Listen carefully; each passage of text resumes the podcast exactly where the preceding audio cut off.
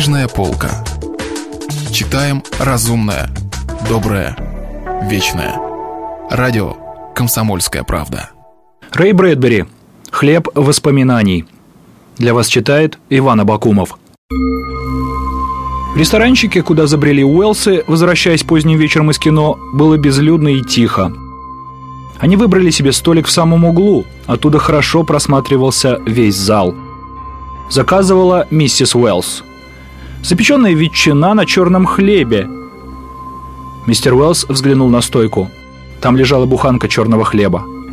Черный хлеб. Дрюс Лейк. Чистое озеро. По лицу мистера Уэллса заметно было, что он пытается что-то вспомнить.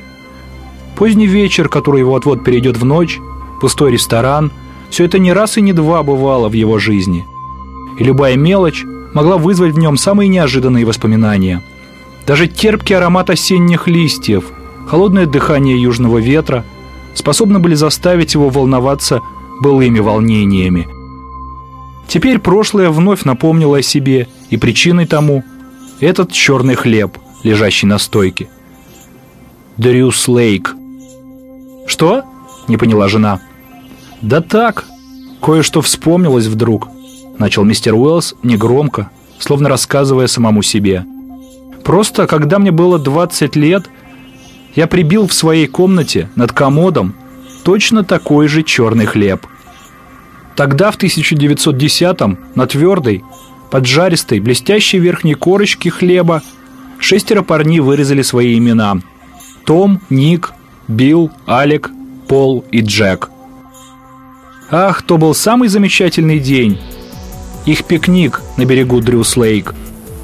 За машиной тучами клубилась пыль, настоящая дорожная пыль, которой в те времена были обильно покрыты все дороги, и которая вместе с солнцем обжигала им лица, когда они мчались на грохочущей, подпрыгивающей на ухабах машине туда, к Дрюс-Лейк – и само озеро было во сто крат притягательнее именно тогда, а не потом, когда уже можно стало добраться до него, не посадив на отлично сшитый костюм ни пылинки.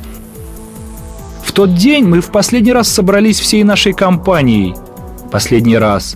А позже стеной стали между вами и отделили друг от друга учеба в колледже, служба, женитьба, и ты очутился в совершенно новой обстановке, среди новых людей – и больше уже никогда, нигде и ни с кем не чувствовал себя так славно, как в тот последний раз. «Странно», — продолжал мистер Уэллс. «Я иногда думаю, что каждый из нас уже тогда знал или догадывался, что это наш прощальный пикник. Так ведь случается. Позади школьные годы, и вместе с ними, кажется, ушло нечто очень важное. Однако проходит немного времени, и ничего вроде бы не изменилось. И сам ты прежний. Ты успокаиваешься, но замечаешь однажды, что на самом деле все иное, все иначе. И хочется что-нибудь сделать, что-нибудь напоследок, пока все вы вместе, пока вы еще друзья, ну хоть прокатиться до озера и окунуться в его студеную, чистую воду. Мистеру Уэлсу вспомнилось то далекое летнее утро – они с Томом возились со старым отцовским Фордом и болтали обо всем. О машинах, о своем будущем, о женщинах и ни о чем. Солнце тем временем поднялось высоко, стало совсем жарко, и Том предложил. А не прокатиться ли нам до Дрюс-Лейк? Вот так просто все получилось. А прошло 40 лет, и помнится каждая подробность. Как собирали они своих, как зазывали их из прохлады квартир на солнце. «Вот это!» кричал Алик, показывая на буханку черного хлеба. «Это для сэндвичей! Разрежем, если не хватит того, что взяли!» У Ника уже были приготовлены и сложены в корзину сэндвичи, аппетитно пахнущие чесноком. Их ели тоже в последний раз. Позднее от чеснока пришлось отказаться. Острый запах его не нравился девушкам. Кое-как разместившись в машине, сидя вплотную один к другому, обнимая друг друга за плечи, они ехали пыльным, кипевшим от солнца днем и беспокоились лишь о том, чтобы не растаял лед, приготовленный для пива. Что было особенного в том дне? Такого, что заставляет память вернуться на 40 лет назад, увидеть былое отчетливо и ярко, как на хорошей фотографии. За несколько дней до пикника он случайно наткнулся на снимок. Отец со своими друзьями по колледжу. Странное, беспокойное чувство охватило молодого Уэлса. Пожалуй, никогда он так не волновался. Ведь пройдет время, и его дети удивятся его фотографии так же, как он удивляется. Он, разглядывая пожелтевший снимок. Снимок, с которого смотрит на него неправдоподобно юный отец. Фотографии. Посланцы из невозвратного далека. Знали ли они, пируя на том прощальном пикнике, что всего через несколько лет будут стараться избегать друг друга. А если не удастся вовремя перейти на другую сторону улицы и встреча все-таки состоится, будут говорить, не глядя в глаза, безразличным голосом, что непременно нужно как-нибудь, где-нибудь пообедать вместе и никогда не сделают того, что нужно. Неужели они понимали это? Мистеру Уэлсу до сих пор слышался плеск воды, рассекаемый молодыми сильными руками – он, казалось, и сейчас еще помнил вкус пива и сэндвичей, нагретых солнцем. «Мы обошлись той едой, что захватил Ник», — думал он. «Смешно. Будь мы немного голодней, этот хлеб на стойке был бы для меня просто хлебом, как для всех людей». Они лежали в тени деревьев, смотрели на голубую воду чистого озера.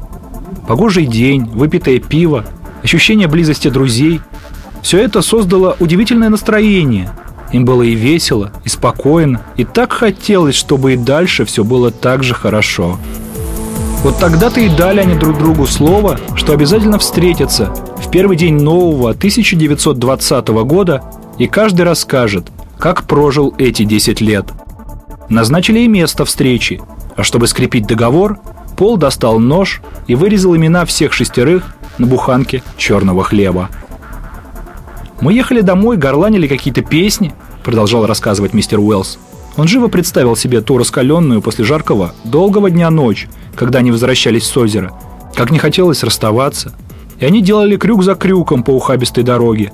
Просто так, чтобы продлить поездку. Просто так. И это была самая веская причина. Спокойной ночи. Пока. Привет. Потом Уэллс ехал один. Домой. Спать. На утро он прибил над комодом буханку хлеба, казавшуюся самым надежным залогом дружбы.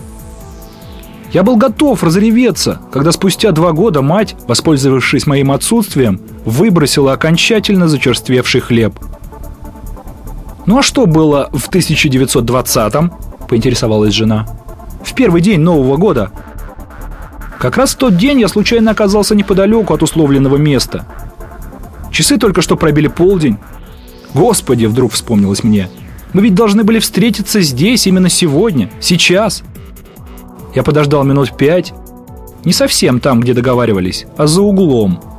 Мистер Уэллс помолчал, переживая мысленно те минуты, потом вздохнул и... «Никто не пришел!» Окончил он свой рассказ. Они заплатили по счету.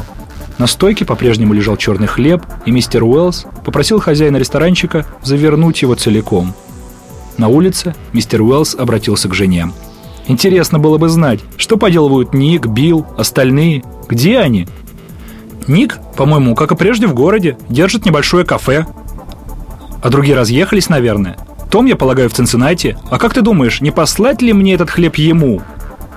«Но ты не первый раз», — попыталась возразить жена, однако он ничего не слышал и не хотел слушать. Лицо его порозовело от волнения. Он возбужденно размахивал руками. «Решено!» Он засмеялся, ускоряя шаг. «Так и сделаю. Пусть вырежет свое имя и перешлет хлеб тому, чей адрес знает. И так, пока не получу хлеб обратно, со всеми именами. Все будет, как было тогда. Почему бы и нет? Утром первым делом напишу Тому». Жена открыла входную дверь, и со свежего воздуха они шагнули в переднюю, принявшую их в привычное душное тепло. Утром мистер Уэллс спустился в столовую, задержался на пороге, ослепленный ярким солнечным светом, ударившим в глаза. Жена хлопотала у стола, накрытого к завтраку. На тарелке лежал аккуратно нарезанный черный хлеб. Мистер Уэллс подсел к столу, развернул газету. Жена наклонилась к нему и поцеловала его в щеку. В ответ он нежно погладил ее руку. «Один или два бутерброда, дорогой?» — ласково спросила миссис Уэллс, намазывая масло на только что отрезанный кусок хлеба. «Пожалуй, два», — ответил мистер Уэллс, не отрываясь от газеты. Рэй Брэдбери. «Хлеб воспоминаний». Для вас читал Иван Абакумов. Если вы пропустили главу любимого произведения или хотите послушать книгу целиком, добро пожаловать к нам на сайт kp.ru слэш радио раздел «Книжная полка». Книжная полка. Читаем разумное, доброе, вечное.